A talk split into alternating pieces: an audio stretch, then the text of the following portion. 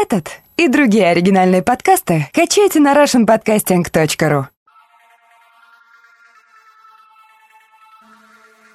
Приветствую всех любителей сионских говнотерок. Это радио 70%. И с вами снова Чаймастер. И сегодня в качестве легкой разминки я бы хотел осветить вам несколько своих соображений, а также впечатлений по поводу фильма из очень любимого мною жанра sci-fi, то есть научной фантастики. Дело в том, что я последний год значительно исправился и не только старью освещаю, но еще и новые фильмы. В частности, в 2007 году вышел один фильм, который я посмотрел буквально в прошедшую субботу, и он меня очень порадовал. А пока у нас на севере, здесь сегодня, происходит очередная бомбежка. На юге племянники наши младшие, палестинцы, изрядно коцают друг друга и просят помощи голубых европейских касок, а на Арподе праздник. Сегодня, или возможно, не знаю, когда загрузится этот подкаст, но 17 июня хотел бы напомнить день рождения замечательной девушки Seven – Надеюсь, что все слушатели ее поздравят и не забудут эту замечательную дату. Человек прекрасный во всех отношениях, стоит вашего внимания, а также, соответственно, ее творчество, подкасты.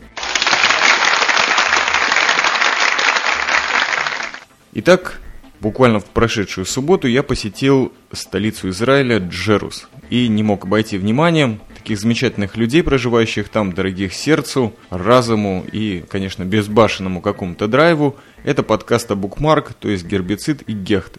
И снова они одарили меня блестящей кинопродукцией, не то чтобы очень сильной по каким-то своим кинематографическим данным, но на самом деле очень качественной коммерческой продукции. Это фильм Next, вышедший в 2007 году, по-русски звучит как «Пророк». И так я очень рад, потому что sci-fi, научная фантастика снова оживает, и режиссер Лита Махори э, обратил свое внимание на творчество очень серьезного классика жанра sci-fi, а именно Филиппа Конрада Дика, и в частности на его рассказик «Золотой человек».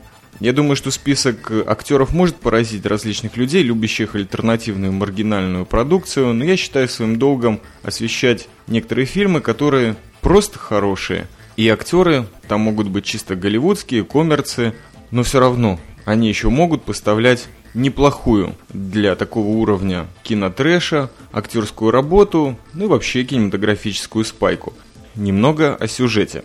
Действие фильма происходит в Лас-Вегасе. Героем этого фильма выступает один из бесчисленных комиков этого прекрасного города, так мне говорили, по крайней мере, по имени Фрэнк Кадиллак. То есть это его псевдоним творческий, на самом деле его зовут Крис Джонсон. Очень скромный человек, развлекает фокусами публику в казино, а также в других соседних казино потихонечку делает ставки и выигрывает до 10 тысяч долларов, при этом особенно не светится, периодически зависает в кафешке, в определенные часы, а именно 9 часов 9 минут вечера и утра, и ждет чудо какой-то девушки, которая, соответственно, изменит немного и его судьбу, и просто будет, наверное, избранница его сердца. Криса Джонсона играет, соответственно, Николас Кейдж. Вообще нужно сразу же на полях заметить, что Лас-Вегас как location, по-моему, достаточно благодатное место. Вспомнить, к примеру, его оскароносную роль, покидая Лас-Вегас. Мне кажется, что Николас Кейдж в какой-то мере вернулся в этом фильме к себе, и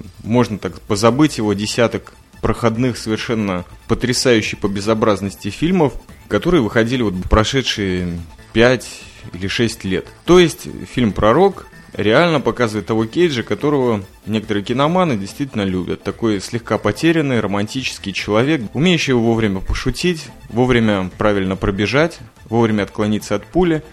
Вот этому и посвящен этот фильм, потому что Крис Джонсон или Фрэнки Кадиллак, как вам угодно, человек, который попал на мушку сразу нескольких товарищей, а именно это террористы, купившие немыслимое количество атомного оружия у русских коммерцев, они охотятся за ним вместе с агентом Старлинг, простите, Феррис, в исполнении Джулианы Мур, то, соответственно, вам дает понять, что фильм в жанре экшен. Экшен очень неплохой, на самом деле. Лита Махори, он в этом жанре достиг некоторых успехов, и вот этот фильм Пророк, он показывает, что человек действительно шарит в этом жанре и умеет его очень правильно снимать, причем ненавязчиво. Из его прошлой кинопродукции могу припомнить вам, это «Однажды были войны» и такой достаточно провальный «Агент XXX» или Triple X, вторая часть.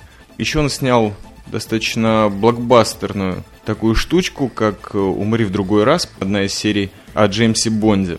Возвращаемся к Фрэнки Кадиллаку, который от всех очень круто уходит, при этом не используя никакого оружия, кроме одного своего маленького таланта – это видеть будущее на две минуты вперед. И это ему помогает на протяжении всего фильма, в течение которого талант периодически развивается и больше, чем на две минуты. Я думаю, что в этом фильме, помимо всего прочего, для любителей экшена будет прекрасный пример того, как фильм «Свод», давно уже всеми забытый, не нужно было снимать, и как некоторые его моменты очень прекрасно вливаются в другую продукцию, в частности, вот в данном фильме. Его стоит посмотреть в любой компании, с подругой, в любой обстановке.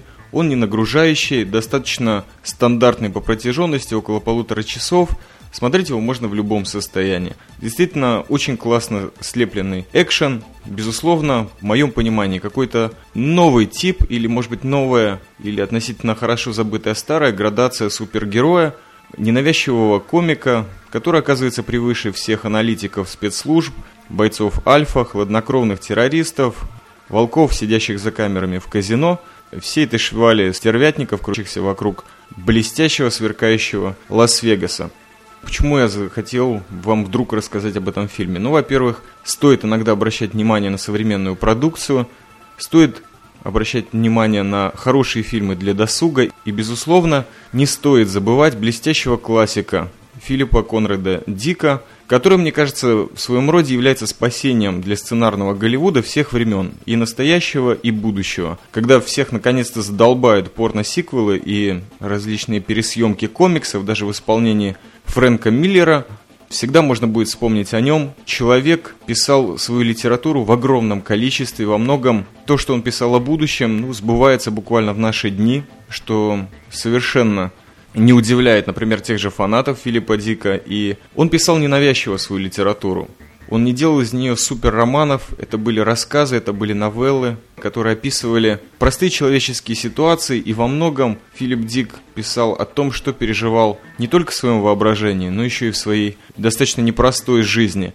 Его работы это блестящий материал для любой интерпретации. Достаточно вспомнить того же «Бегущего по лезвию бритвы», где фильм абсолютно отличается от написанного им материала, но основная канва доходит до зрителя, несмотря на то, что фильм снят по, если не ошибаюсь, третьему сценарию из предложенных Ридли Скотту. Итак, Филипп Дик – это, как всегда, замечательный кратер для всего творчества сценарного, как я уже сказал, выше – Подкаст на самом деле хотелось бы сделать коротким, потому что немножко новостей получилось, немножко рассказиков о прекрасном фильме. И снова, Филипп Дик достоин упоминания. И, соответственно, для всех фанатов Филиппа Дика я вставлю ссылочку в шоу-нотах на его рассказ. Он короткий, вы можете его прочитать минут за 15. Он прекрасно показывает, что такое творчество Филиппа Дика против сценария, по которому и снят был этот Фильм для фанатов 70%, очередное видеоприложение с Фаустом из Джеруса, а для фанатов кинематографа хотелось бы объявить, буквально завтра-послезавтра вы услышите первый подкаст от Гехта против входа, и он будет посвящен порнографии. Не забудьте, проверьте ваши RSS-ссылки, iTunes, ну и всем, чем вы качаете. Можете просто зайти на Арпод, будет веселая картинка, будут шоу-ноты и будет прекрасный базарчик – о такой достаточно запопсованной теме, в частности на Арподе. Всем спасибо, смотрите фильм «Пророк» 2007 года, всем удачи!